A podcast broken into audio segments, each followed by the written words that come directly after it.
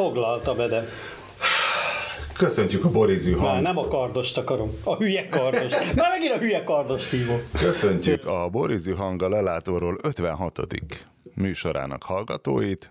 Majdnem sikerült felhívnunk Bede Mártont, aki majd nyilván elmeséli, hogy egy milyen szigeten van, ahol hogyan sikerült megfelelő térerőt szereznie, hiszen a műsor felvétel előtti néhány másfél órával korábban írta, hogy valahogy sikerült térerőz jutnia, úgyhogy hívhatjuk nyugodtan. Calling, calling, call. Nem úgy tűnik, hogy nagy térerő lenne. De ha megint egy kambodzsai üvöltés lesz a fülemben, Hát az a jó jel már. óvatosan lejjebb húzom a bluetooth-os Még- csat. Ajjaj, Ez nem kambodzsai.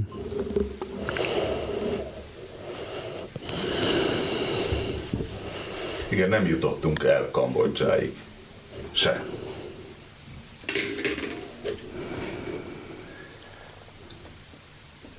Hát esetleg gazda Albertet tudom még felajánlani. Kardost. Winkler az itt van. Ez az, kedvencünk. Um, És meg is van a Márton. Háló. hello Márton! Na, harmadik kísérletre meg vagy, vagy negyedikre. Jó van. De mi nem csörgött ki, hogy mi volt? Nem, ilyen foglalt, vissza, lepattant, mindegy. Hát itt valahol a világba, valahol a világba eltévedt mindig a vonal. Ez az, ez az. Garázsajtót? Végre találtál nagy nehezen egy garázsajtót ezen a szigeten, ahol nincsenek is garázsok? Nem valami motorcsónakot indítottak itt be a tengerbe. Ho, ho, ho. Á, és garázsajtók nincsenek? Az itt nincs. Az nincs. Mekkora motorcsónak volt? Hát egy ilyen kicsi vacak, ilyen Ja, jó. kis ladik, amin van egy ilyen vacak kis motor, nem? Tegnap olvastam, hogy a Jeff Bezos új jachtja miatt Rotterdamba le kell bontani az egyik történelmi hidat. Az mekkora poén. Egy történelmi hidat? Én azt hittem, hogy ez csak valami... ideiglenesen, Nem? Igen, ideiglenesen, Én igen, azt hittem, hogy ez csak valami műhiszti, hogy, Nem, hogy ez nem, nem, nem. Akkor ez miért egy kellett? kurva magas, hát ott, ott egyébként kurva nagy hajógyárak vannak, tehát elvileg minden elfér, de amit a Jeff Bezos épített, az egy vitorlás. Én ezt nem tudom, hogy ez egy vitorlás hajó, egy 410 valahány láb hosszú vitorlás hajó. Na most ennek a vitorlái, ezek legalább 100, ugye 130 láb, ami körülbelül mennyi? 40 méter? 40-nél Hát több. a három-hárommal kell osztani kb. azt Igen. hiszem a lábat. És hogy a, az árbócai kurva magasak lesznek, és mert hogy vitorlás az a, De az a hát miért nem a gigantikus híd hajó. után szerelik be az árbócot? Mert az a, az a, hát nem tudom, tudod, hogy hogy van Rotterdam, ugye jön be ott a folyó, Persze, egy ilyen folyótorkolat hosszan, Igen. izé, és még, még a hajógyár az beljebb van. Ez most nem tudom én valahol meg nem mondom, hogy milyen város, ez egyébként a Fejenor stadiontól nem messze van ez a híd. De tudod, hogy ilyen kis szigetek, minden, tehát ebben a folyótorkolatban ilyen kis szigetek meg minden, és na mindegy, szóval hogy a folyón ki kéne jönni, és nem fér neki a hajó, emiatt le kell bontani, és persze ugye megy a pampogás, hogy ott ú, a világ leggazdagabb bimbe kizsákmányolja a dolgozókat, és még le is kell miatt a bontani a hidat, mondjuk ideiglenesen kell lebontani a hidat, de hát van az a pénz, ugye nyilván Jeff Bezos pénzén fogják lebontani azt a hidat és visszaépíteni. Gondolom benne van az árban. És hát az a, az a cég, persze, ez a, ez a ó, nem, nem tudom, hogy hogy kell ejteni, mert Ocean, Oceancó a neve, de hogy ezt hollandul kell, vagy angolul Ocean Co-nak, vagy valaminek ejteni, azt nem tudom, én, azt, azt nem tudom, de ugye ez egy, ez egy ilyen nagy szuperjachtgyártó cég, és iszonyatos megrendelései vannak. Akkor a szuperjacht boom volt, ezt rendszeresen látom a, a Bloombergben, mert ott van egy szuperjacht rovat, vagy nem tudom én, de Amerikában nagyon mennek ezek a cikkek ezek Olvasod szerint. a szuperjacht Szer- rovatot? Igen, olvasom a szuperjacht rovatot. Én nagyon szeretem a hajókat, és ezért is néztem, de hogy, hogy 887 szuperjachtra volt megrendelés 2021-ben, képzeld el. Tehát egy 70 os ugrás van benne a, a, a piacba, tehát hogy ilyen őrület, őrületes szuperjacht építési láz van. Én csak azt És megrendelési hogy a- persze. Kis emberek megnyaraljanak Kambodzsába, mi? Ezek meg építgetik a szuperjachtjaikat. Igen, és hogy egyfelől a jaktok, másfelől hogy a, a Mercedes, a G-osztály, tehát a Gelande terep, terepjárója, amit annyira értékel Mészáros Lőrinc és Habony Árpád is, hogy Amerikában elfogyott az idei kvóta, tehát hogy most már ilyen nem tudom 50%-os felárral tudsz Amerikában gamercit kapni, mert nem is tudom, az a 40 ezer az hús.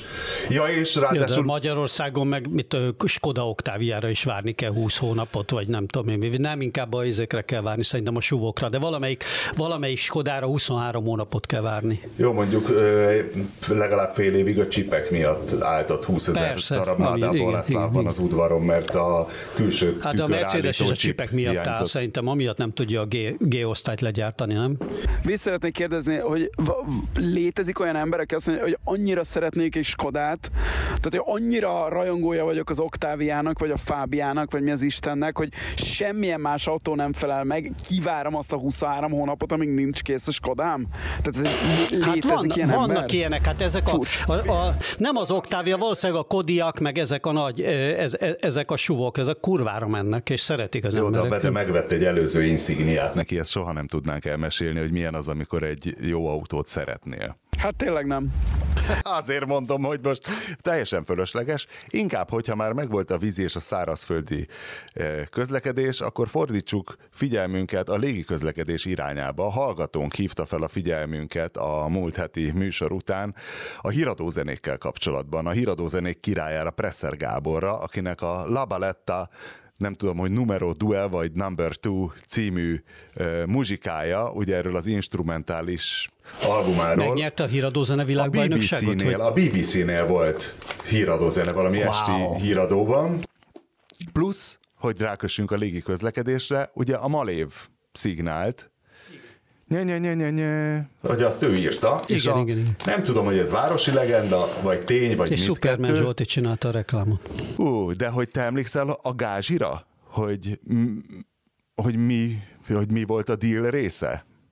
hogy nem tudom, hogy pénz is volt-e, de hogy a városi legenda szerint Presser Gábor azt kérte a Malévtól, hogy akkor jó, akkor oda megszámítja olcsóbban, de élete végéig ő ingyen repülhessen Malév járatokon és hogy ez tényleg úgy is tűnt, mint az évszázad üzlete, de aztán mától tehát ma van a tíz év, ma van? Hát mostanában a héten van a tíz éves évfordulója annak, hogy ez a patinás nemzeti légitársaság. Tűzijáték, bocsánat, tűzijáték. Tessék? Tűzijáték. Tűzijá, tűzijáték, bocs. Kedves hallgatóink, kedves hallgatóink, kedves hallgatóink, élőben közvetítünk Kambodzsából egy tűzijátékot. Marci, mit látsz? Atrocitás van? Megcsúsz, megcs, megcsúszott a kínai új év, ami már három napja volt, de azóta nem hagyták abba. Ti a pálmafák fölött kérlek szépen, kedves hallgatóink, piros, zöld, zöld, várjál, piros, vége. Vége. Igen, nem akartam félbeszakítani szakítani a malév nosztalgiát. Jó, bocsánat. csak hogy akkor... majd én is mondok valamit, de előbb fejezd be. Melyik nemzetet gyűlöljük emiatt a tűzijáték miatt, amit nem látunk, csak hallunk? Kínaiak voltak? A tűzijátékokkal nincs semmi bajom egyébként. Hát biztos. Na és hogy a Malév csődje felvetett egy érdekes kérdést, illetve egy érdekes emléket Új Péterben, hogy ő közvetlenül is részese volt a Malév csődjének, mert hogy tíz évvel ezelőtt ők Kardos Gáborral lép Varsóba repültek Malévvel, és hazafelé már dupla áron kellett jönni, mert alattatok ment csődbe gyakorlatilag a Malév, és hogy már a 444 ügyében voltatok Varsóban. Hát egy eredménytelen, egy eredménytelen tárgyaláson, igen, de igen, az pont telibe kaptuk, és, és mínusz 25 fok volt Varsóban, tehát valami iszonyatos hideg, iszonyatos hideg, és a kardos apósa ráadásul Malév pilóta volt, és ő meg kimaradt Izraelbe, és ugye ő tudósított a kardosnak, hogy hogy áll a, a csőd, mert nem, nem tudták hazahozni a gépeket, mert egyszerűen ugye tök fizetésképtelen volt a cég, és, és voltak olyan voltak olyan gépek, amik haza se tudtak jönni. Mi meg egy charterre jöttünk haza, vagy valamilyen, nem tudom, azt valami chartergéppel jöttünk haza Varsóból. Ja, ja. De ez még a 444 megalakulása előtt volt, igen, ott 12, ugye? Jó, igen, mert hát 10 éve, éve volt pont. Igen, igen, 12. Igen, igen, igen, igen. Hát. Ja, telibe kaptuk szegény, szegény malév csődöt. És fizetni kellett De a charterjegyért, hát, vagy azt még a, valami csőd biztos állta? Ne, á, fizetni, persze, kurva sok, kurva drága, száz valahány ezer forint jöttünk haza, persze. Persze. Azt rendesen, azt rendesen telibe kaptuk. Nem, hát semmilyen biztosítás nincs ezekre. Az, hogy csődbe megy alattad egy légitársaság. Egy nemzeti légitársaság. Igen, egy nemzeti légitársaság ráadásul. Mielőtt rátérnék a malévös benyomásomra, egy nagy, a balomon volt a tűzjáték, a jobbomon egy még érdekes dolog történik. A jobbomon van a szállodának a masszás pavilonja, Ajaj. amit én eddig egy legit, én eddig egy legál masszázs uh, izének gondoltam, de most jelenleg itt áll körülbelül 20 kínai férfi, és tárgyalásba bocsatkoztak az ajtón kikukkantó csajjal, és úgy látom, most valaki be is ment. Hmm. Hát, hogy te állandóan szexturizmus nyomaiba botlasz, ez... Hát itt mind, mindenhol. Na azt akartam mondani a Malévról, hogy engem teljesen megdöbbent a, ez a tizedik, a elhalálozás a tizedik évfordulója kapcsán, hogy emberek ilyen, ilyen nosztalgikusan írnak róla a, a Facebookon, meg ilyenek egy ilyen állami, tehát ugye a, a Malév szerintem egyesített a két legrosszabb dolgot a világon. Egyrészt az állami behemótokat, másrészt általában ezt a légi közlekedést. Tehát ezek, ezek szörnyű dolgok mindenképpen. Tehát jó állami vállalat még nem volt, és repülni az szerintem egy szörnyű dolog. Semmi jó nincs benne, semmiféle ilyen romantikája nincs, amit bele akarnak, ami, bele akarnak látni emberek, semmiféle a... Tehát ami jó az utazásban, az az, hogy az ember ott van valahol, de hogy vannak emberek, akik rajonganak magáért a, nem tudom, tehát a, a repülés aktusáért, és nem csak, sőt, az a legsősebb, hogy nem is a repülésért, hanem a, hogy a kereskedelmi légiforgalomnak ezekért a kellékeiért, hogy így légitársaság, meg nem tudom, stewardess, meg duty free shop, meg ilyenek, és ezek mind borzasztó, szörnyű lehangoló dolgok, és, és hogy, hogy azt gondolják, hogy ez jó. Én nekem a, a, az én arszpoetikám repülésileg az a, a, a Michael O'Leary-től származik, aki a Ryanair-nek a, a főnöke, és a, mint a Ryanair főnöke és alapítója valószínűleg, a, aki a legnagyobbat újított a, a repülésen az utóbbi nem tudom hány évtizedben. Ő válaszolta ezt erre a romantikázó izékre, akik nyilván az ő fapados és egyszerű vállalatát leszolták, hogy it's a bloody bus with wings. És ez a legnagyobb igazság a repüléssel kapcsolatban. Egy kényelmetlen vascső, ami egyébként tehát Szerintem egyébként ez a fizika törvényeinek ellentmond, ez az egész röpködés dolog. Nem értek egyet az egésszel. Tök parás, minden repülő félek, tehát nagyon, nagyon rossz. Ez mondjuk hülyeség, mert, nem, mert Én- egyáltalán én nem ellentmond, hanem... De ellentmond, ellentmond. Ez, ez, én szerintem ez ellentmond, és a jobb, jobb nem Istent játszani. Ez, ennek rossz vége lesz a repkedésnek. Én, ez, én Hát, ezt, ezt gondolom. emlékezzünk az it's a Ikarus- bloody- it's a emlékezzünk az wings. Egy rohadt busz, egy vascső, ami még annyira se lehet felállni, mint egy buszon. Szörnyű. Alumínium Még az cső. Ikarus is jobb, mint a Malév. Egyébként én, Pláne de én az, Ikar, én az Ikarosz mondára gondoltam. Na, hogy, hogy egyébként én, Ja, igen, te, na ő is túl én teljesen, én teljesen egyetértek veled, én is utálok repülni, de ami még súlyosabb ebbe a dologba, a malév nosztalgiába, az, amit az elején mondtál, és arra szeretnék rájösíteni, hogy ez az állam, hogy ezzel kapcsolatban milyen nosztalgiák vannak, hogy hát a malév meg egy nemzeti légitársaság, vagy egyébként a malévra annyi pénzt fizettünk rá évek, amíg föntartották a rendszerváltás óta, amiből még két másik ilyen légitársaságot el lehetett volna indítani, tehát annyit fizetett rá a magyar állam, és még ha föntartották volna, akkor még reményt. Tehát az egy nagyon nagy, ö, azt én egy nagyon nagy eredménynek tartom, és ahhoz tényleg egy Fidesz kormánynak kellett jönnie, egy, egy, egy, egy, egy Orbánnak, aki ugye semmilyen lobbinak nem hajlik meg, és, és, és bemerte záradni, szóval én ezt egy nagy fegyverténynek tartom, mert a rendszerváltás óta zajlott az, és ebben még egyébként, hát most hogy mondjam ezt finoman, hogy ilyen ex, hát nem 3 per 3-as, hanem 3 per nem tudom hányas, de hogy valami titkosszolgálati vonalak is mindig voltak, akik elég nagy számban dolgoztak a magyar légi közlekedés környékén, hogy iszonyatos háttérlobbizás ment, hogy ezt az iszonyatos pénzpumpát, ezt működtessék. Tehát nekem volt egy ismerősöm, aki a 90-es években benne volt a Malé felügyelőbizottságában, és azt mondja, hogy akkor kiszámolták, hogyha minden egyes dolgozónak vesznek egy lakást a Rózsadombon, és fejedelmi nyugdíjat kap, akkor is olcsóbb bezárni a Malévot. Mint, mint ekkora veszteséggel tovább üzemeltetni, és akkor se lehetett bezárni, hanem ezek a lobbik működtek, és mindenféle kormányokon át folyamatosan életben tartották ezt az iszonyatos pénzpumpát. És onnan tudtad, volt. hogy milyen kormány van Magyarország, hogy fölültél a malévgépre, kivetted az előző ülés hátából a Horizont nevű kiadványt, és akkor láttad, hogy a Horizont főszerkesztő az éppen kicsoda. az akkori miniszterelnök végbeléből kicsoda volt. Ah, na mindegy, szóval, szóval rettenetes. Én, én nagyon örülök, hogy bezárták a Malévot ennyiből pláne, hogy ugye a Malév, Malév környékén előfordult, valaha előfordult egyetlen igazából kompetens menedzser, vagy kompetensnek tűnő menedzser, nem akarok senkit megbántani, de ugye a Váradi, az pedig megcsinálta a vizert, és lám lehet légitársaságot csinálni, hogyha nincs ez a dolog ugye megterhelve ezzel a rettenetes állami, állami vizével. És ugye ezért, ezért röhelyesek ezek az állami vállalatok utáni nosztalgiák is, mert mert, azt elfejtik az emberek, hogy ezek az állami vállalatok a 90-es évek elejére oda jutottak, hogy arra nem volt pénz, hogy a villanyt másnap földgyújtsák. Tehát, hogy, hogy olyan iszonyatos veszteséget termeltek. Jó, de amit és... láttál belőle, a nosztalgia arra vonatkozik, hogy Igen. a manévgép időben elindult, időben hazajött, elfogadható volt a kaja. Ha csak három utas volt rajta, akkor is Persze, elindult. a is milyen jó ébresztő órákat gyártott. Tehát, hogy persze. nem volt, ne, ne, azért rossz a példa, szerintem úgy, tehát, hogy, hogy nem volt rossz, mint szolgáltatás, adás csak írtózatosan sokba került mindenkinek, aki nem vette igénybe. Igen, és De ma, ezt, tehát ezt, a nosztalgiát értem, Igen, hogy persze ehhez képest egy Lufthansa gépre, és tényleg ilyen rabszolgahajó szinten van a kényelem, pedig az még nem is feltétlenül fapados. Hopp, csak valami Márton, attól tartok.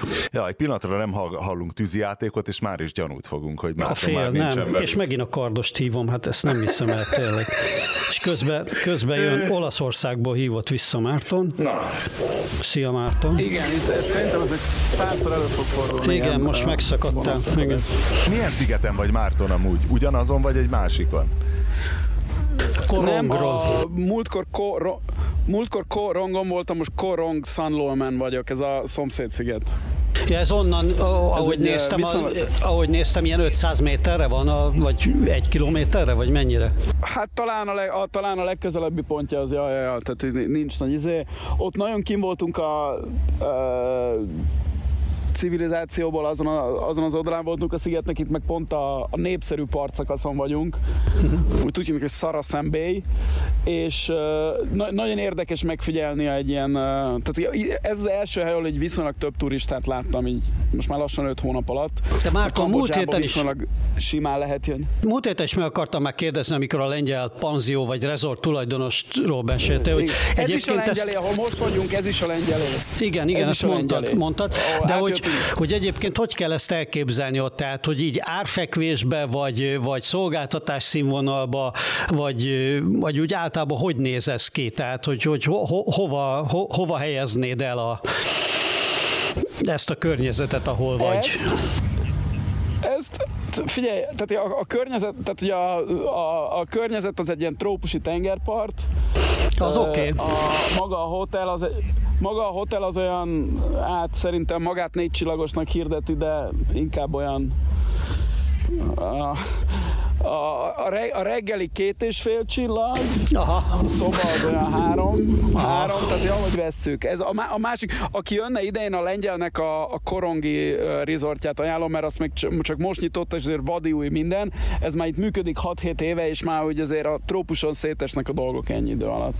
Aha. Mint ahogy esi, na ez, ezt akartam mondani, mielőtt belekérdeztél, hogy a, tehát ez tök érdekes megfigyelni ezen a partszakaszon is, ahol most egy viszonylag több turista van, tehát látszik, hogy mennyire pörög a dolog, meg pláne most a kínai új év miatt aztán pláne pörgött, hogy azért most már nem olyan, tehát ez, ez ilyen három éve egy jó hely lehetett, most, se, tehát most sem pokoli, mert azért a, tehát itt vannak a pálmafák, meg befúrom a lábam akkor a homokba, de én most már, hogyha valaki jövőre akarna erre jönni dél-kelet amikor még jobban meg lesz itt, akkor szerintem ne a kambodzsai tengerpartra partra jöjjön, mert azért ennél vannak jobbak, jobbak máshol, Jó, de akkor és már kezd, olcsóbb kezd lesz. azért a, Hát, ja, igen, de hogy látszik, hogy az infrastruktúra már nem bírja, a szomszédöbölben már van ilyen négy emeletes épület, elvileg ide fogják építeni egy izét, egy repülőteret, és hát az iszonyú sok kínai pénz meg, meg, meg látszik, hogy az itt pörög, itt, tehát itt folyamatosan jetskiznek előttem, most nem, mert sötét van már, de tehát, hogy ez így, így mennek a dolgok. Állító, azt állította nekem itt egy francia ilyen belső építész slash ingatlan mogul, hogy olyan a, a négyzetmétere a tengerparti susnyásnak az olyan 4000 dollár, tehát 1 millió forint fölött van a négyzetméter ár a, a, a, a izért, tehát a, a telek, a teleken. Ami a, a, és azt mondja, hogy szerinte az, az már olyan jobb, tehát hogy Dél-Franciaországban gigal versenyző árak vannak már az ingatlanra, és nyilván azért, mert a, a kínai pénz, illetve a kínaiak helyi strómanjai, azok, azok nagyon-nagyon felnyomják a, az árakat. De nem rossz hely, tehát most, így, most, most Mondjam? De hogyha a kínai turizmusra bazíroznak, majd elsősorban már pedig a kínai tulajdonosok valószínűleg arra bazíroznak, akkor lehet, hogy még jövőre, vagy idén nyáron, meg, meg, meg télen se lesz még hát, nagy pörgés, mert most a minden, mindenhol a világ sajtóban arra spekulálnak, hogy Kínába ez a zero covid policy, ez ugye azt eredményez, hogy amíg Európában már endemizálódik a, a vírus, ugye ez az Omikronnal most már túl leszünk az egészen, ne kiabáljuk el, de hogy, hogy Kínába meg kurvára nem. Tehát, hogy ott még, ott még továbbra is nagy lockdownokra lehet majd számítani, és abból még, még lesznek ott, mert hogy ott nem kapta el senki. És a, a vakcinák meg nem elég jók még, meg nincs elég átolt valakosság, úgyhogy, úgyhogy ott lesz, lesz még egy-két para, és, és még Nekem egy darabig húzódik. Egy, egy, egy helyi ember az idegenforgalmi iparból, hogy uh, ugye itt van ez a Sihanoukville kaszinóváros, a szomszéd a, a szárazföldön, tehát ide az ilyen 40 perc motorcsónakkal, hogy simán jönnek kínaiak, és a magángépeket kiengedik Kínából, és nem kell hazafele két hetet uh, karanténozni. Én nem, nem tudom, hogy ez igaz-e vagy sem, de tehát, hogy nem, nem tűnik hihetetlennek, hogy uh, van, van az a pénz, amért ne kelljen hazafele izélned két hetet karanténozni. Mert ugye most az a baj, a Kína, azért nincs kínai turizmus, meg kiengedni még úgy, hogy hogy kiengednek, csak hazafelé minimum két hét, de azt hiszem talán három hét is a, a karantén. De hát állítólag nem mindenkinek egyforma az a, az a karantén. Én nem tudom, mi az igazság, az biztos, hogy itt nagyon-nagyon sok kínai van, tehát kínaiul beszélő kínaiak, nem, nem ilyen kínai származású kambodzsaiak, és, és nekem nem, nem úgy tűnnek, hogy ezek mind itt élő emberek. Tehát valószínűleg lehet, hogy valahogy lehet jönni. Én nem tudom. Nem interjú voltam meg őket. És most volt a kínai új év, úgyhogy most, most aztán a, kína, a kínaiság az a tettőfokára hágott, tehát most, most aztán jól el lehetett Kínaiságból a csikket a korahomokba, el lehetett pöccinteni a csikket, föl lehetett hangosítani a zenét, föl lehetett lőni a tűzijátékot, lehetett jetskizni a sekében, nagyon, nagyon éltek.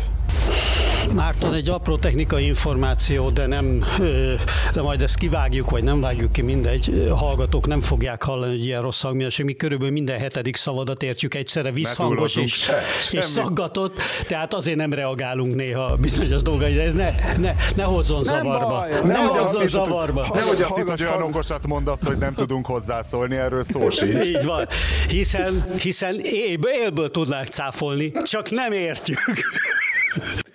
És most Juhász előddel szólva, valami egészen más. Egy kis helyreigazítás féle a múlt hétről, Orbán Viktor golyóálló mellényével kapcsolatban. Én most láttam csak a képet amiről szó van. Ugye hátulról látható Orbán Viktor, és tényleg nem tudok másra gondolni, hogy két lehetőség van, vagy golyóálló mellény, vagy egy MacBook Pro-t használ gerincprotektornak. Más lehetőség nincs. Egy nagy téglalap alakú, kiálló sarkú dolog van a zakója alatt hátul. Nincs más, az vagy egy nagyon elfuserált golyóálló mellény, de hát tényleg... Nem mond... lehet, hogy az ország gondjait vette a hátára? És ennyire szögletesek? Igen, hát ez egy ilyen ország.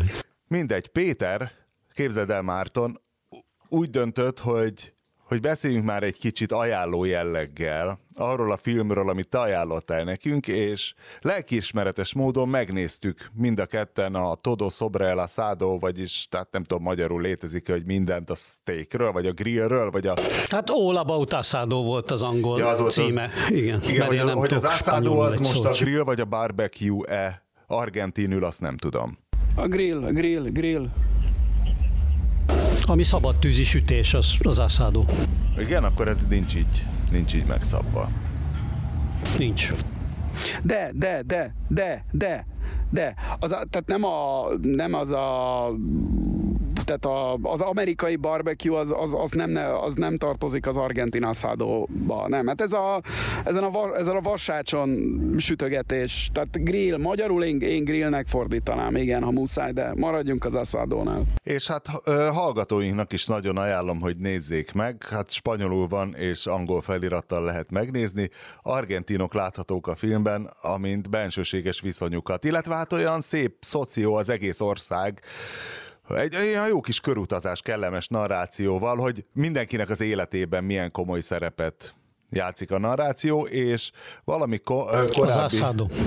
Mit mondtam? Narrációt mondtál, az is az komoly Asado. szerepet játszik. A, a narráció komoly szerepet játszik, és Ungár Anikó is. Igen. Ugye, amikor mi is volt az Ungár Anikó? Ki és mondtam? a Rátkai Filip. Igen és a Rátkai Filip. A Rátkai szerintem az nekem az valami szombathely, szombathely a, a, haladásnál lehetett ő valami pályaedző, vagy valami hasonló Rátkai Filip. Szóval a Todo Sobra hogy, hogy egyfelől, hogy hogyan grilleznek, más felől, hogy ki grilleznek, hogy miféle ilyen feketeöves, nagyon túl komolyan vett grillezések láthatók, és technikailag érdekes, hogy hogy a Bede szerint ez az Office-nak a stílusa, hogy túl hosszúra hagyják a snitteket. Nekem meg egy kicsit a, a Family Guy jutott eszembe, amikor okád Brian kutya, hogy, hogy tényleg másfél percig okád, hogyha valaki okád, hogy néha úgy hagyják a kamerát valakin, miután elmondta, amit akart. És akkor eltelik fél perc, ő még mindig várja, hogy történjen valami, a kamera fixen áll, a csávó is átsorog, és hogy van egy óriási jelenet a filmben, tényleg, amikor ez az egész hülyeség értelmet nyer, hogy bemutatnak egy családot, akik valami nagy feketőves barbecue család, és ott mesélnek a barbecuezásról, és egyébként a gyerek, aki nagyon hasonló, hát a gyerek az is 30-as, a szemüveges gyerek, aki egy kicsit szellemileg nem tűnik teljesen kompetensnek, de valószínű csak a nézése miatt, mert egy kicsit kancsal módon szemüveges, és ő énekes és hát akkor az a jelenet, hogy elénekel egy dalt, egy szerelmes dalt, de a szerelmes dalnakban többször felbukkannak különböző grillezési témák, majd a csávó végig énekli nagyon bánatosan a szerelmes dalt, a bátyja kísér a háttérben flamenco gitáron, ez most a film elmesélő rovat, és utána csönd, és tudod, nem szól senki, se a rendező, se az operatőr, úgy maradnak. És látod, hogy már kezd elzsibadni a gitáros hátul, a csávó maga elé néz, teljesen meghatódva attól a édes bús daltól, majd egy másfél perc csönd után hirtelen földerül az arc, hogy bocs, azt a karajos részt egy kicsit elrontottam, azt újra vehetnénk. És ebből aztán mindent megtudsz az argentinok és a grillezés viszonyáról. És az egésznek van egy ilyen torrentés húzása. Igen, ettől. Rafi. Ez a Rafinak, a, a torrentének a segédje, Rafael Jimenez Valera. Barátoknak csak Rafi, a kiverjük egymásnak. Én nem néztem annyira utána ennek a filmnek a keletkezésének, csak azt láttam, hogy egy négy-öt éves argentin dokumentumfilm, de, de neke, tehát ne, nekem nagyon-nagyon-nagyon tetszett. Szerintem jó meg, ugye, tehát azt mondtad, hogy spanyolul besz, beszélő, de hát ugye az a, az egy külön csavar benne, hogy ez ilyen elképesztő argentint beszélnek benne. A, a narrátor, aki végig beszél, ez egy viszonylag ilyen híres argentin vicces ember, aki nyomja végig, és tehát a, aki ért spanyolul, annak ezt az embert hallgatni már önmagában vicces, tehát a semmiféle kép nem lenne hozzá, csak az akcentusát hallgatnám, már akkor jól szórakoznék a dolgon. Hát De sajnos így, ez nekünk... Még jobb. Nekem a sajnos igen, nekünk igen. kimaradt ez a nyelvi, nyelvi humorréteg. Tehát, hogy, hogy angol, de ott csak a, kép, kép, a képből lehetett összerakni, hogy igazából ez egy nagyon vicces dokumentum, nagyon viccesre vett dokumentum, ironikusra vett dokumentumfilm, inkább úgymond. Ezek szerint igen, nyelvileg meg is maguk, magukon is nevetnek a, persze, magukon is nevetnek a maguk argentinságán, szóval van, van, van benne ke, kellő irónia is. Egyébként nekem a, a két ö, legérdekesebb dolog, az, ami, amiről nem tudtam korábban, az egyik az a, az a bőrön grillezés volt, azt erről nem tud, tudtam ennek a műfajnak a létezéséről, és azóta utána olvastam, és elvileg tényleg ez, a, ez az ősi argentin-indián grillezési forma, hogy a, hogy a, a bőrön hagyott, bőrön hagyott marhahúst grillezik meg. A másik, amit én szintén nem tudtam, hogy az a a, ami tulajdonképpen az asado nevét is adja, az asado de tira, ami a, a marha oldalas, a short ribs, az a marha oldalas, ugye? Igen. Magyarul. Igen, az egy vágása igen, az, az oldalasnak. A... Hogy, igen, igen, hogy az hogy, hogy keletkezett, és hogy úgy keletkezett, mondják el a műsorban az egyik aszadológus, hogy, hogy a, amikor a, exportálták a sok marhát Argentinából Angliába, akkor azt e, gyakorlatilag eldobták a kikötőbe, mert arra nem volt szüksége, a, vagy az, azt nem ették az angolok, vagy az egy, az egy ilyen, az igen, egy ilyen alacsonyabb rendű, igen. Uh, igen, szemét volt, és hogy mennyire, és hogy most pedig már az egyik legtöbbre tartott, izé, és hogy mennyire érdekes ez, hogy a mint ahogy a popkultúrában is gyakran lentről jönnek a dolgok és uh, jutnak fentre, ugyanígy ezt a gasztronómiában is tökre megvan, hogy a, a sushitól a kínai csípős ételeken át sok olasz tészta ételig, hogy mennyire már a, a néhány évtizede még a homár az még a klasszikus eset, ami a 19. században gyakorlatilag szemétnek számított, és van egy híres eset, hogy valami börtönbe valami lázadás volt valahol Boston mellett, mert elegük volt a homárból, valami ilyesmi történt a 19. században. Én, én, és én, hogy ezek, kikötői hogy munkásokkal mennyire... ismertem ezt, hogy kikötői munkások kaptak mindig homárt és föllázadtak. Akkor, jó, tehát lehet, hogy van valami alapja, igen, és hogy ez, hogy mennyire a, a gasztronómiában is, amiről az ember azt gondolja, hogy a, ugye főleg erre a francia hatásra, hogy a, a királyi asztalokról leszivárgott uh, falatok, hogy mondjam, és hogy van egy tök másik vonulat, és hogy ez, ez milyen érdekes, hogy, a, hogy ezek lentről felemelkednek ezek, a, ezek az ételek. Egyébként, hogy, hogy, hogy, menjek, hogy mondjak egy, egy nagyon tipikus magyar példát, hogy nem a, nem a csúcsra emelkedett fel, de a magyar, magyar gasztronomi alapjában ugye a paprika volt ilyen, hogy a paprikát azt a 17.-18. században azt csak a szegény emberek használták. A, a, a hivatalos orvosi könyvekben mindenütt mérgező, alantas, rettenetes dolognak tartották a, a, a, a paprikát, például azért, mert rettenetesen erős volt, ugye akkor még nem volt, nem találták föl a, a paprika csípőségmentesítését. Hát mert a krumpli is Amerikába jött, és a krumpli és, az mérgező a föld fölötti része, lehet, hogy azért. Úgy és gondolták, nem, hogy azt nem, is lelegelik. Nem, több, több minden miatt volt, mert paradicsommal is volt ilyen, hogy mérgezőnek tartották, de a paprikát is, és hogy a, hogy a népi konyhából, tehát amikor a 19. század elején ez az osztrák-magyar szembenállás egyre erősebb lett, akkor a paraszti ételek, meg az egész ugye a népiség felé fordulás, az igazi magyar gyökereknek a keresése, az hozta be a polgári konyhába a paprikát, és onnan lett viszont teljesen egyeduralkodó a 19. század közepére végére. És egyébként meg az amerikai barbecue is igen, hasonló ugyanaz, sztori, igen. hogy ilyen szeméthúsokból kezdték el a szegy, amivel nem tudtak mit kezdeni, ugye annyira kemény, egy ilyen szívós, kötőszövetes valami, meg ott is az oldalasok, hát ezekkel nem tudtak mit csinálni, és rájöttek állítólag egyébként, ugye a, a, itt ült a Máriusz, és ő mondta, hogy például ebbe kelet-európai hentesek is jár, meg német hentesek játszottak szerepet, Texas, meg nem tudom én, Kansas, meg milyen államokba, ahol ezt elkezdték így szép lassan sütögetni, tizen órákig, hogy, hogy majd így meg lehet valahogy puhítani a szegyet. Aztán mára meg ugye a legnagyobb szenzáció a, a szegysütés. Még Tehát a... az argentinoknál ja, is hasonló a folyamat volt. Ja. Ja, ja. Bár ott, ott kevés, a szegy az, az, az egyébként pont kevésbé megy náluk. Ők egy kicsit máshogy bontják a marhát, de ebbe én már nem tudok belemenni, mert az ennyire nem értek hozzá. De tudom, hogy tehát például ez az asado de tire is azért van, tehát ez, ez szerintem nem is nagyon tudsz Magyarországon venni, mert egyszerűen nem úgy, nem úgy bontják a marhát. Hogy Magyarországon ez, biztos legyen, nem bontják, hogy de... Megcsen. De a filmben van ja, is egy ilyen, nem, egy ilyen rész, amikor ütköztetik az amerikai meg az argentin vágási szokásokat. Ja. Ja. Ja.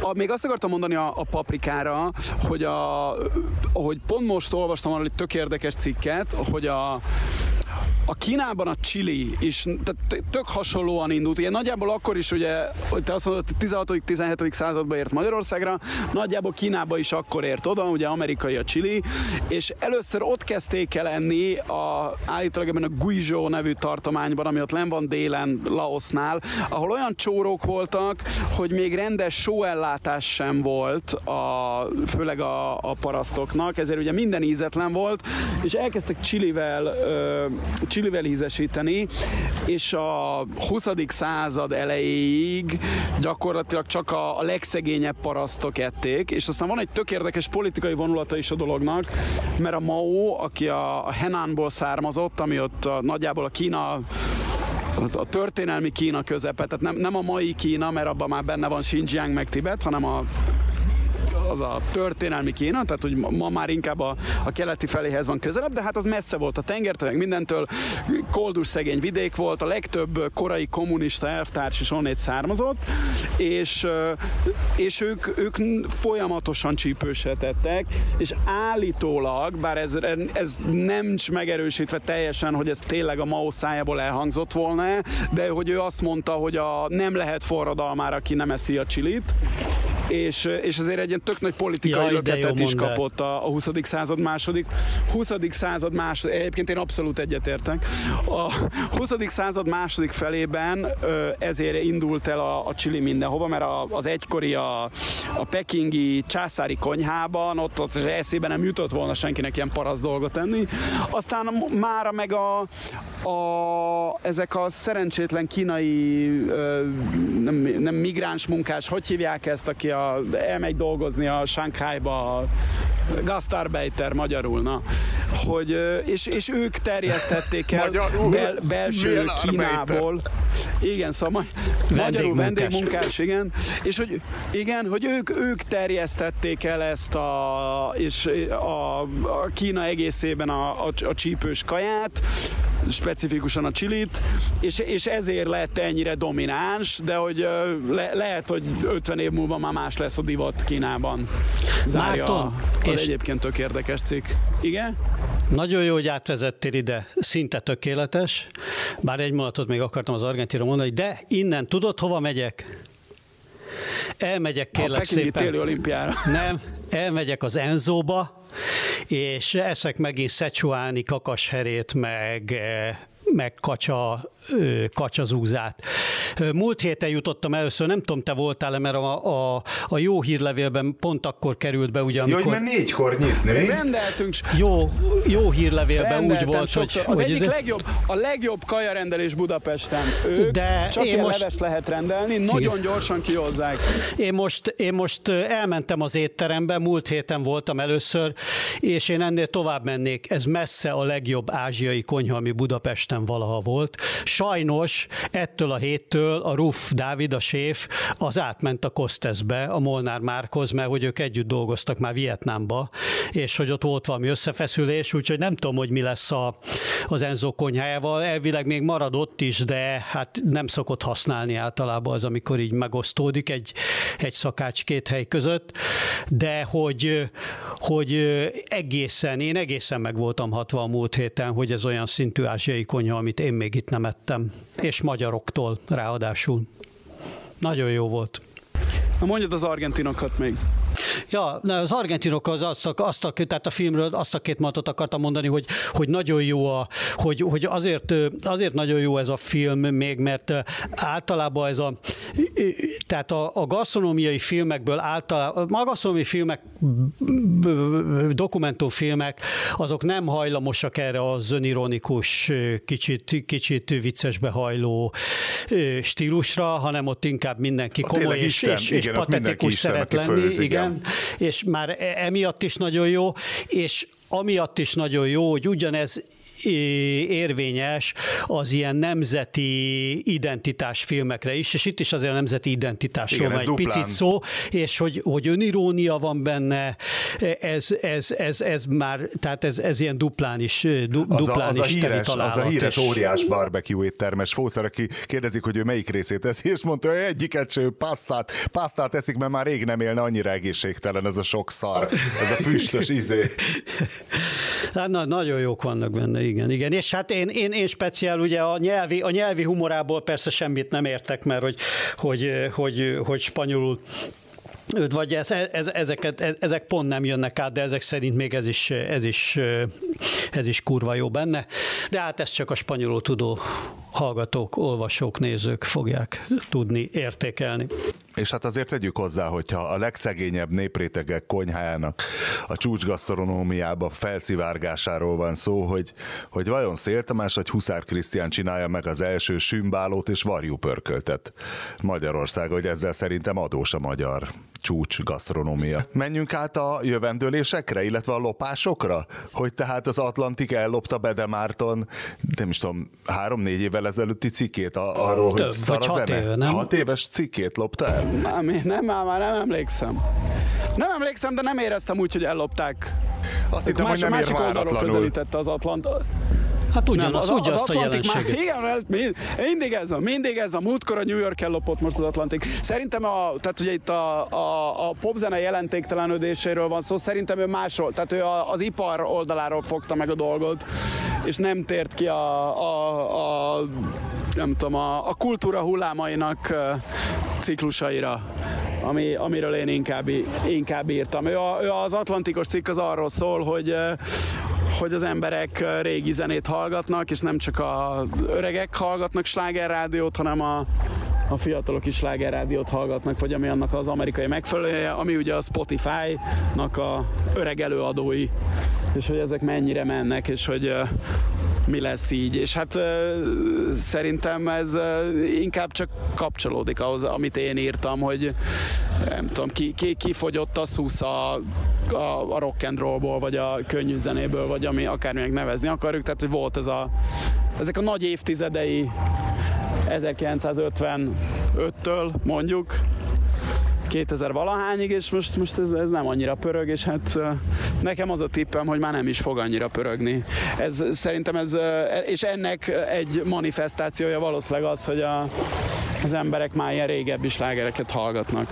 Márton, láttam egy gyönyörű, egy gyönyörű fényképfelvételt pont tegnap előtt, ami nagyszerűen illusztrálhatta volna ezt a cikkedet. David Solomon, a Goldman Sachs elnök vezérigazgató, vagy valami, vagy, vagy CEO-ja. DJ, igen, DJ. DJ-zik, így van, DJ. DJ-zik. Tudom, Ugye ő is tudom, már hat, több mint 60 éves, vagy 60 éves körülbelül, és DJ-zik éppen David Solomon. És akkor tényleg, én már ettől az egész DJ kultúrától már a, tényleg a, a szőr feláll a hátamon. Hát ha valaki nem tud zenélni egyáltalán, az csak DJ-zhet. Igen, de hogy, hogy, hogy ez még mindig él, érte? Tehát, hogy, hogy meg á, egyre, vagy tényleg, hogy ki, kimegy, kimegy egy tucat gyerek valahova a, a, a partra bulizni, és az az első, hogy oda, odaraknak egy ilyen izét, egy ilyen nyomorút keverőpultot, és valaki basztatja a, a, a kurva potmétereket, nem mint hogyha nem, le, nem szólhatna ugyanúgy a, a, a, a zene a laptopról, hogyha nem állna valaki ott a kibaszott keverőpult mögött, és nem tekergetné a valamelyik izét gombot, tényleg rettenetes.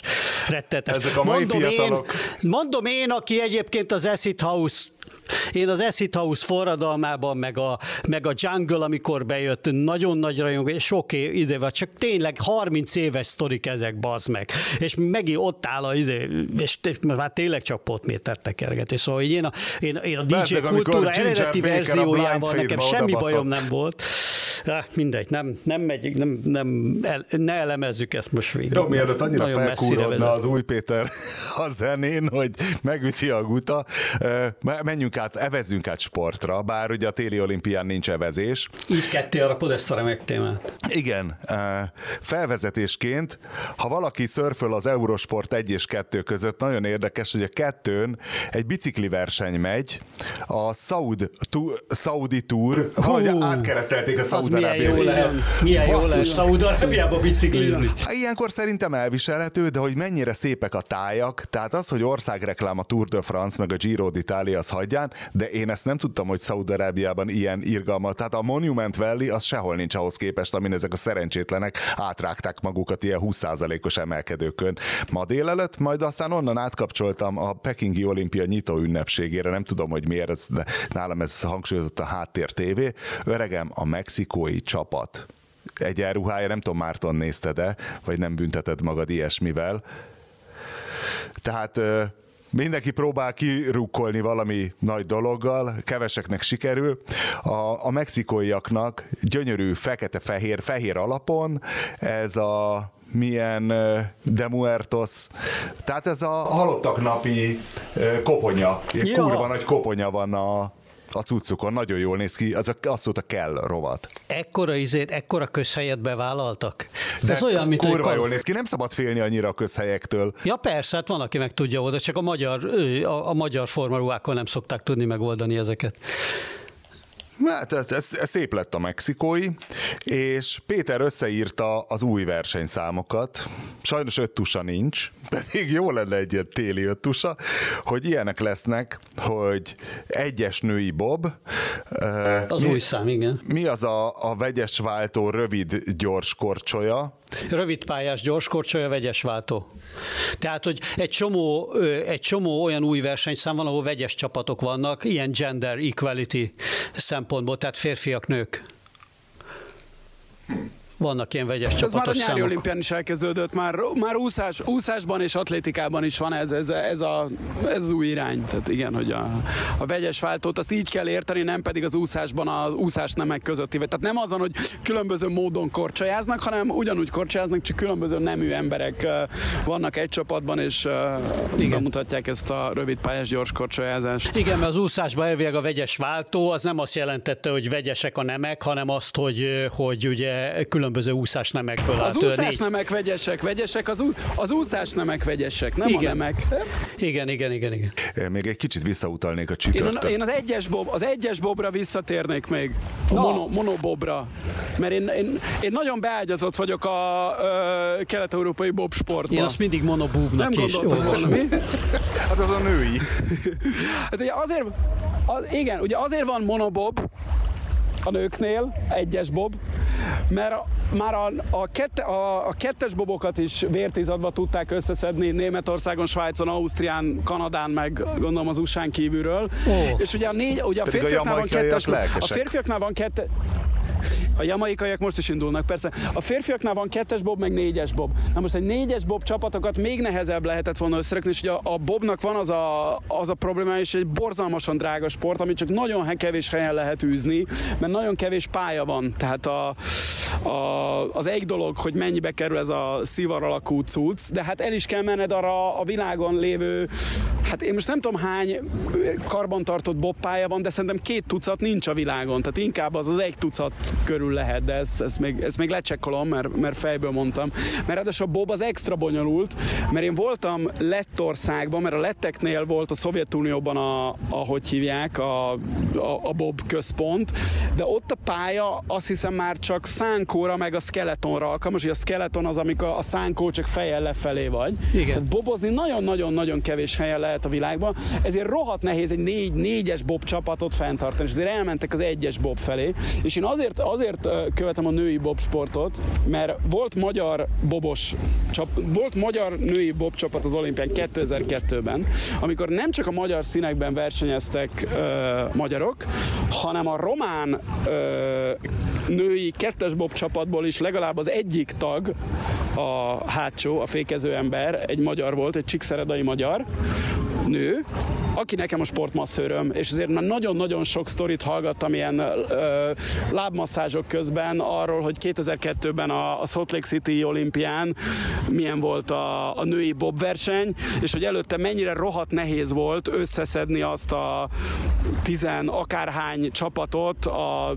világ tizen akárhány országából, hogy a, a NOB belemenjen abba, hogy legyen női, ö, női bob is az olimpián, és ezért volt ott többek közt magyar kettes női bob, meg rom, román kettes női bob is, amik ugye semmi tradíciója nincs ebben a két országban a bobozásnak, hiszen sem Magyarországon, sem Romániában nem lehet bobozni, de akkor fizetett a, a Nemzetközi Bob Szövetség, tehát kvázi az osztrákok, meg a svájciak, meg a németek fizettek azért, hogy legyen, hogy ezek a románok, meg magyarok ki tudjanak menni edzeni ezekre a világ nagyon kevés bobpályájára, és hogy eztán ők azt mondhassák a Nemzetközi Olimpiai Bizottságnak, hogy tessék, igenis van elég országból elég női egység, hogy föl lehet venni az olimpiára, amit aztán a németek, az osztrákok vagy a svájciak, bár az osztrákok aztán egyébként pont bobba kevésbé, de hogy a németek, meg a svájciak, meg a kanadaiak majd akkor, akkor ezt megnyerik, és így lett, így lett. És egyébként ez a nő, aki később sportmasször lett, ő gyorskorcsolyázóból képesítette át magát. Ha, pedig nem, nem, nem nehéz atléták szoktak lenni, fékezők? Tehát, hogy ott az, kurva nagy erő kell. Az, hát see.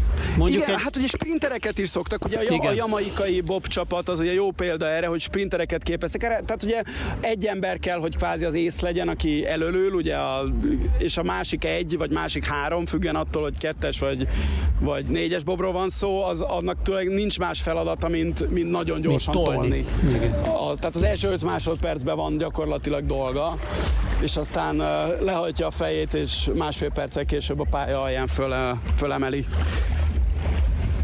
Úgyhogy ezért lett egyes, egyes bob az olimpián. Ugye kevés ilyen van, ahol női van, férfi nincs. Ugye férfi egyes bob nincs, mert ott maradt a kettes meg a négyes. Nőknél meg lett egyes meg kettes. Monobob. Tudom, hogy senkit, legalábbis titeket nem érdekel az Afrika kupa, de azért utólag, ugye csütörtökön volt az egyik elődöntő, Kamerun Egyiptom. Megvan a döntő mezőnye most igen, már. Igen, igen, igen, hát elszpoilerezem, hogy Egyiptom jutott erről a meccsről a döntőbe, ezzel az ultra béna Kamerunnal, de hogy 0-0, első fél 0-0, minden 0-0, és 11-es rugások, arra kapacitálnám a hallgatókat, hogy keresenek rá a Kamerun Egyiptom 11-esekre, hogy oda tényleg csak egy istenverte Benny Hill zenekel, mert olyat te még nem láttál. Tehát, hogy az első kameruni a kapu jobb oldalába, tehát a rugónak balra belőtte, majd a második gurított a jobb oldalába, az már nagyon nevetséges volt. A harmadik kameruni rugó gyengén félmagasan rúgta ugyanoda, tehát a kapu bal oldalába, majd a a negyedik kameruni rúgó annyira félt, hogy az előző kettőnek nem sikerült berúgni, hogy ő, volt egyszer egy legendás magyar ilyen bunda 11-es, hogy tudod, hogy mellé fölé. Tehát annyira félt, hogy megfogja ezt is a kapus, és így, így sikerült, így sikerült Egyiptomnak bejutni a döntőbe. Azt hiszem Szenegállal játszanak, vagy nem tudom, de hát én tartom, hogy a magyar válogatott kicsontozta volna bármelyiket. Nem tudom, hogy a Bede mire alapozza, hogy ezek annyira... Nagyon jó volt a beszámoló. Podcastunk következő adásában Bede Márton az 1986-os Teo Bukarest Barcelona Beck döntő 11-es párbaját meséli el. A, Most tudod, Márton... hogy azt hiszük, hogy vicc, de tudjuk, hogy komolyan gondolod, úgyhogy számon is kérjük, föl is írtam a jövő heti adásmenetben. Mártoni, még a korábbi, talán két adással korábbi megjegyzésedet jutott eszembe, hogy tudom cáfolni, mert ugye akkor a szegény pelét pellengérre állítottad, hogy micsoda hülyeséget mondott, hogy itt majd egy afrikai csapat fog világbajnokságot nyerni, de hiszen, mint azt fideszes államtitkároktól tudjuk, Igaza lett Pelének 2018-ban. Mert? Hát akkor volt a franciáknak hát a folyamatos... Akkor már, ugye, amikor... akkor már 98-ba. Tessék? Yeah. Akkor már 98-ba is igaza lett. Akkor már 98-ba is igaza lett a Pelének, ha 2018-ba igaza lett. Hiszen hát, akkor is a franciák nyertek. Na jó, de akkor nem tudom, hogy akkor hogy nézett ki. Az akkori francia válogatott az mennyire volt éjszakon, hát vagy én még emlékszem, afrikai. én még emlékszem, a, én még emlékszem a, de az Zidán neve talán mond valamit. Hát az ugye? persze. Hát a, Zidán és Ari neve Gyorkaev, még mond valamit abból. Régi, régi francia név, Gyuri Gyorkaev, Desai, meg ezek, kik voltak még ott. Lilian Turam. Na Türán, mindegy, igen, tényleg. tehát Fideszes szempontból valóban már nyert afrikai csapat világbajnokságot. A civilizált világ azonban úgy gondolja, hogy ez még sajnos várat magára ez a dolog. Viszont ennek kapcsán szeretném elmondani, hogy mindenki készüljön 2022 nem nyáron, mert nem nyáron van idén a VB, hanem valamikor télen. Kanadának kell drukkolni. Fantasztikus a kanadai futball válogatott. Mikor volt legutóbb Kanada foci VB-n? 86-ba. Őket megvertük a franciáktól, meg a szovjetektől. Tényleg, kettő núra Kanadát, igen. Szerettük volna Bizony. őket is tízre, de nem Bizony. sikerült. Na, Kanada előbb jutott ki VB-re, Kanada előbb jutott ki újra VB-re, mint mi. És vajon Orbán Viktor, aki Új Péternek mint egy bálványa, egy szellemileg, ravasságilag, a pályán történő látásilag, hogy róla úgy gondoljuk, hogy szívügye a sport, és a sikerek, és a győzelem. Hogy ő ezt, ezt, ezt az egyet nem látja? hogy gyakorlatilag szétkúrja még a magyar élsportot is azzal, ahogy Miért kurná szét? Tehát ő azt mondja, hogy kétszer kim Hát voltunk ebén, ne vagyunk. hülyeskedj. Igen, de ugyanezzel a teljesítménnyel a régi rendszer szerint nem jutottunk volna ki, Persze. tehát nincs fejlődés. Persze, de hát ezt azért a hívei ezt, ezt másképp Oké, hogy a gondolják. hívei, hát oké, a hívei, meg nyilván a hívei pénzért gondolják azt, amit gondolnak, vagy pozícióért, nem, hát a de hogy hívei az- szerinted maga Viktor nem látja? Vagy szerinted? Szerintem nem. Úgy gondolja, hogy ez, ez tényleg fasza? Szerintem nem. Ő, ő szerintem a, a sportban nagyon nagy az ambíció, De és nem látja, meg nagyon nagy a izé, hogy ez és így ő- rossz irányba megy. Az eredmények nem igazolják? Hát azért a legutóbbi sajtótájékoztatón, amikor Haszi neki szegezte a kérdést, amikor utoljára lehetett, hogy, hogy hogy látja ezt a futballhelyzetet, az azért egy vallomásértékű volt, nem? Hogy most már a futballt azt nagyon jó, megszereltük, már csak az eredmények hiányoznak. Körülbelül ez volt az, tehát, hogy, hogy Nem azt mondom, hogy nem tud bullshitelni. Tud, de remekül bullshit Nem is értem, miért nem áll kivitázni, mert azt is szerintem simán lehozná a szokásos bullshitjével, de hogy vajon nem látja-e igazából? Vagy azt gondolja, hogy innen még a hívek, ez nagyon alkalmas arra, hogy országosan etessük a klientúrát, vagy valami. Én nem, nem tudom a megfejtést. Hát nézd, neki, ő, ő, ő neki azért A végéről kezdeném. A történelmi példák azt bizonyítják, hogy Orbán Viktor nem szokta megnyerni a politikai vitákat, amikor kiáll uh, politikai vitákra. Egy. Még egy a visszalépve pedig azt szeretném mondani, hogy azért annyira nem kell rózsaszín szemüveg ahhoz, hogy az ember a magyar foci utóbbi 20 évébe fejlődés lásson az utóbbi. Tehát, hogy az, utó, az előző 10 az jobb volt, mint az azt megelőző 10. És akkor biztos az Orbán ezért győzködi magát, hogy na hát azért kim voltunk az EB-n, meg azért van egy szoboszlai, meg mit tudom, kiki meccset De ő játszottunk tudja a legjobb, hogy Szoboszlai nem a biztos- magyar akadémiai rendszer terméke, hanem épp, épp az ellentétének a terméke. Tehát, hogy a Szoboszlai jó, már de gyerekkorában... magyar, magyar szívdo... És magyar Willy Orbán. szívdoboga, izében, a Már még messze van egy. És Mégó. Egy, egy, egy Gerazolitól még messze van. De még van ideje persze, de azért, hogy azt, azt befussa, hogy tíz évet, tíz évet lehúzzon egy topligában valahol, a, Egy középcsapatban. még, én nem Mindegy, de akarom nagyon topligában. technikai dolgok felé elvinni ezt a izét, de szerintem a, szo, a Szoboszlai nagyobb játékos sokkal, mint a Gera volt ennyi idősen. Tehát szerintem a, a Szoboszlai Igen, az biztos. a lisztes óta valószínű a, a legnagyobb tehetség, és, és hát hogyha azt nézzük, hogy a lisztesnél nagyobb tehetség, akkor, akkor a Détári óta. És ezzel megérkeztünk Gatyán Nagyon jól Györgyhöz. csináltad. Lesel, lesel a vállam fölött az adásmenetbe? nagyobb, nagyobb tehetségek voltak, mint a Abszolút. Gerazoli, de az, hogy ő, ő viszont képes volt arra, hogy tíz évig ott maradjon, és egy, tényleg egy topligában. Egy, Jó, jó, jó. Jó, de egy, akkor egy jó csapatban is ott egy, maradjon. bácsi is egy ilyen nyerővel tényező volt a Bundesligában. Hát de a Bundesliga azért messze van a Premier Jó, League színvonalától. meg főleg akkor. Na de Péter még azt írta korábban, hogy az NBA történelmének egyik legjobb légiós a Tadzsik volt. Nem, nincs meg, hogy Nincs. ki volt a Tadzsik? Ki volt a Tadzsik Te még? tudod, te tudod, hogy ki volt a Tadzsik, Márton? Kíváncsi Nem, vagyok. Te ezt minden. sem- ezt én sem, nem tudom ki volt, nem tudom ki volt. Nem, nem tudom ki volt a Tadzsik. Sirimbekov. A Máriusz, Adorjányi Máriusz, aki ugye barbecue ügybe volt itt a stúdióba, ő írta, mert vele mindig ő, Tadzsik és, és, és üzbég és, és kirgiz, meg egyéb ügyekbe szoktam ö, csetelgetni, mert ő nagyon követi a térség ö, fejleményeit, és ugye érdekes fejlemények vannak most például ugye ez a kirgiz-tadzsik izmozás, ez, ez, ez felélénkült érdekes módon. Ott van egy ilyen nagyon érdekes határszakasz, hogy ilyen, ilyen 5 kilométeres enklávék vannak, 5 négyzetkilométeres enklávék, meg minden. De hogy így került szóba. Tajikisztán, és Sirimbekov a Vasasban, aki kurva jó középpályás volt. Tehát egy, tényleg a, az akkori NB1-ből egy fejjel magasodott ki játéktudásban. És ő az akkori nagyon jó orosz válogatottban, ő ilyen 86, tehát például ugye akik 86-ban szarrá vertek minket, abba az orosz válogatottba egy-két meccsre befért ilyen barátságos meccsen, de az egy nagyon erős orosz válogatott, vagy orosz, hát szovjet válogatott volt akkor még. És egyébként aztán volt még egyszer már ilyen 35-6 évesen üzbég válogatott is egyszer, amikor már volt Üzbegisztán. Tadzsik- tadzsik vagy vagy tadzsik, bocsánat, hülyeség. Tadzsik, De hogy- tadzsik, tadzsik, tehát perzsa, igen. igen.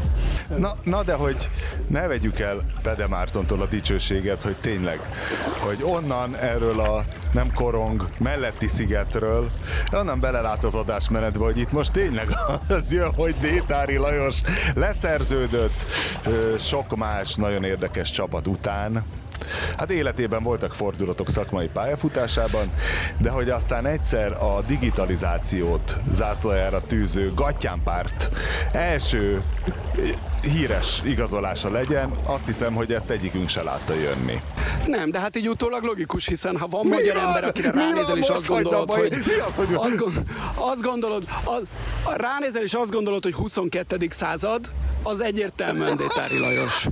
De emlékszel, amikor a szövetségi kapitány, illetve úgy volt Détári, hogy ketten voltak egyszerre, próbálkozott a magyar eh, válogatott is ezzel a, a svédeknél ideig óráig bevált rendszerrel, és azt hiszem, hogy Bozsik Péter úgy volt, hogy Bozsik Péter volt az agy, és a Détári volt, akit be kellett küldeni az öltözőbe üvöltözni.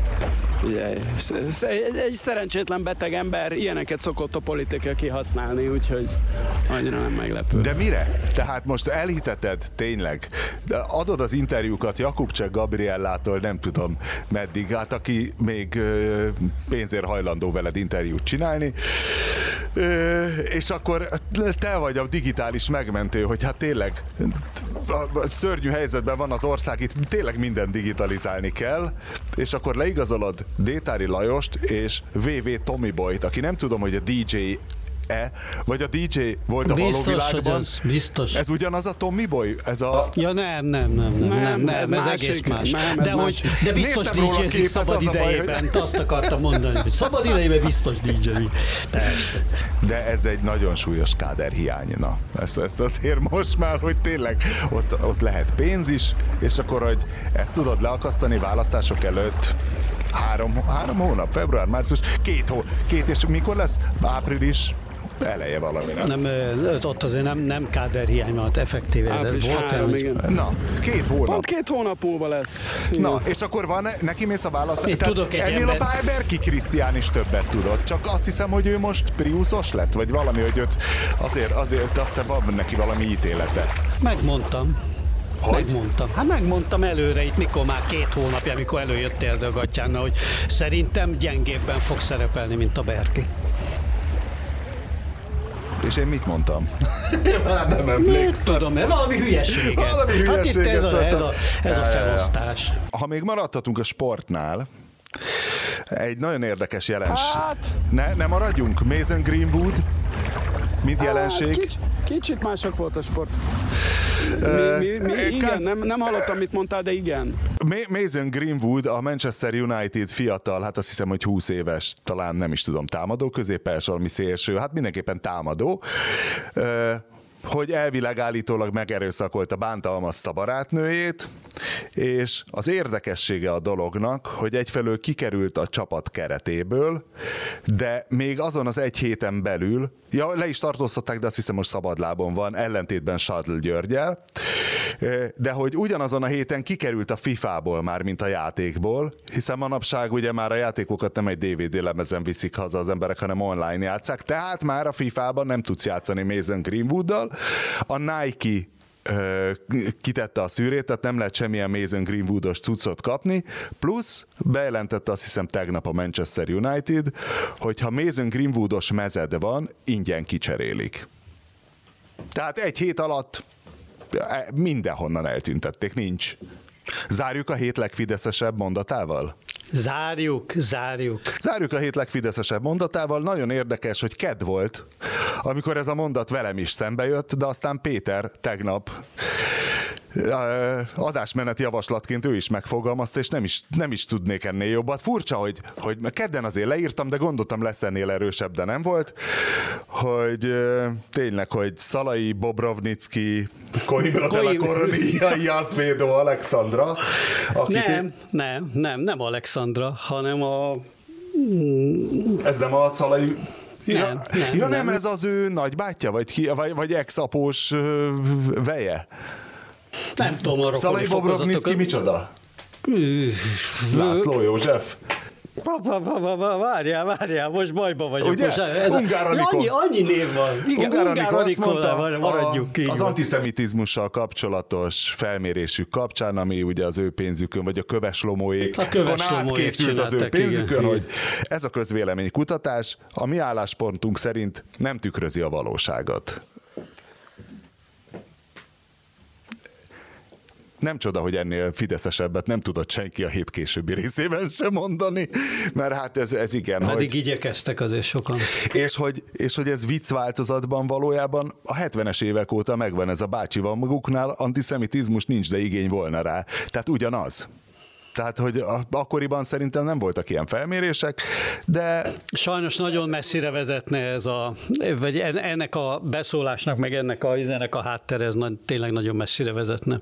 Mert ugye ezzel játszanak megint, hogy a, a lakosságban egyébként meglévő antiszemita reflexeket, meg érzelmeket, azt megpróbálják keverni a nyugati társadalmakba az ottani muszlim ö, szélsőségesek jelenlétén keresztül tapasztalható valós fizikai veszéllyel, vagy valós fizikai atrocitások, ami az ottani zsidó közösségeket érik, és ezt a kettőt ezt megpróbálják össze-vissza kavarni. De hiába. Ami, amivel egy kicsit azért, hát hogy mondjam, hogyha nagyon meredek akarnék lenni, azt mondom, hogy van benne egy kis holokauszt relativizálás is már, mert... Hát nem véletlenül csinálnak erre a célra múzeumi kiállításokat, vagy külön múzeumot. Igen, mert hogy... hogy és összemosni a kommunizmussal, és a többi, és a többi. Terrorháza, hát ez egy régi projekt, tehát hogy nagy stratégia az van. Tehát ez az évtizedeken átívelés. Na de akkor miért csodálkoznak, vagy csodálkoznak, vagy igazából nem csodálkoznak, tudnak róla? Nem csodálkoznak, hanem egy, egy bizonyos látszatot fontos nekik fenntartani. Persze. Hogy itt ilyen nincs. Hogy is lenne?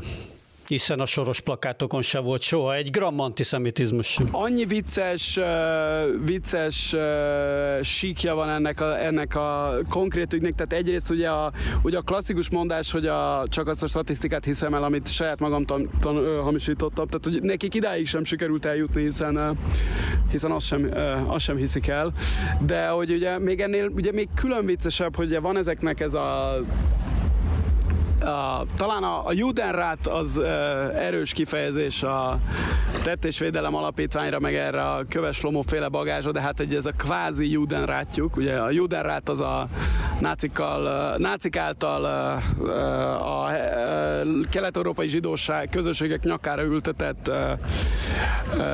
kollaboráns, kollaboráns báb zsidó vezetés volt. Hát igen, csak itt, itt inkább a, a lakosság csitítgatása az, az a marhavagon bejáratáig volt nagyjából a feladat. Tehát én nyilván ennyire súlyos dolgot én azért nem mondanék Köves Lomóra, de hát ugye ők a, a Fidesznek a házi zsidajai, akik egyszer ugye fölkérték ezt a Kovács András nevű ö, CEUS professzort, aki tényleg egy elismert kutatója az antiszemitizmusnak, ennek a módszertanához nagyon ért, évtizedek óta ezzel foglalkozik, és hát kihozta ezt az eredményt, hogy a, ami egyébként szerintem olyan ember számára, aki már nem tudom, tehát így uh, hallgatott magyar embereket beszélgetni, vagy nem tudom, magyar embereket látott kommentelni, ez talán nem lepi meg annyira, hogy hát bizony Magyarországon az antiszemitizmus az egy velünk élő és meglehetősen elterjedt betegség, és hát amikor ezt kihozzák nekik a, a saját zsidóik, elhozzák ezt a, ezt a ezt az eredményt, akkor azt mondják, hogy mi, hogy a, nem felel meg a val... Nem, nem. Mellesleg, amit, amit ugye az Orbánék nyilván tudnak, mert egy soros kampányt azt nem azért tervezik úgy, meg azzal a vizualitással, amivel, mert pontosan tudják, hogy, hogy ez van valójában, csak az És tényleg ott megy át az egész dolog már, már paródiába, amikor a Coimbra della Coronia Azvédó ugye ilyeneket beszél, hogy hát Kovács András nagyon tisztelem, de CEU, meg, meg, ja, meg, meg, meg egészen, egészen parodisztikus az egész, tehát tényleg egy teljes a Jó, hogy nem zsidózta le.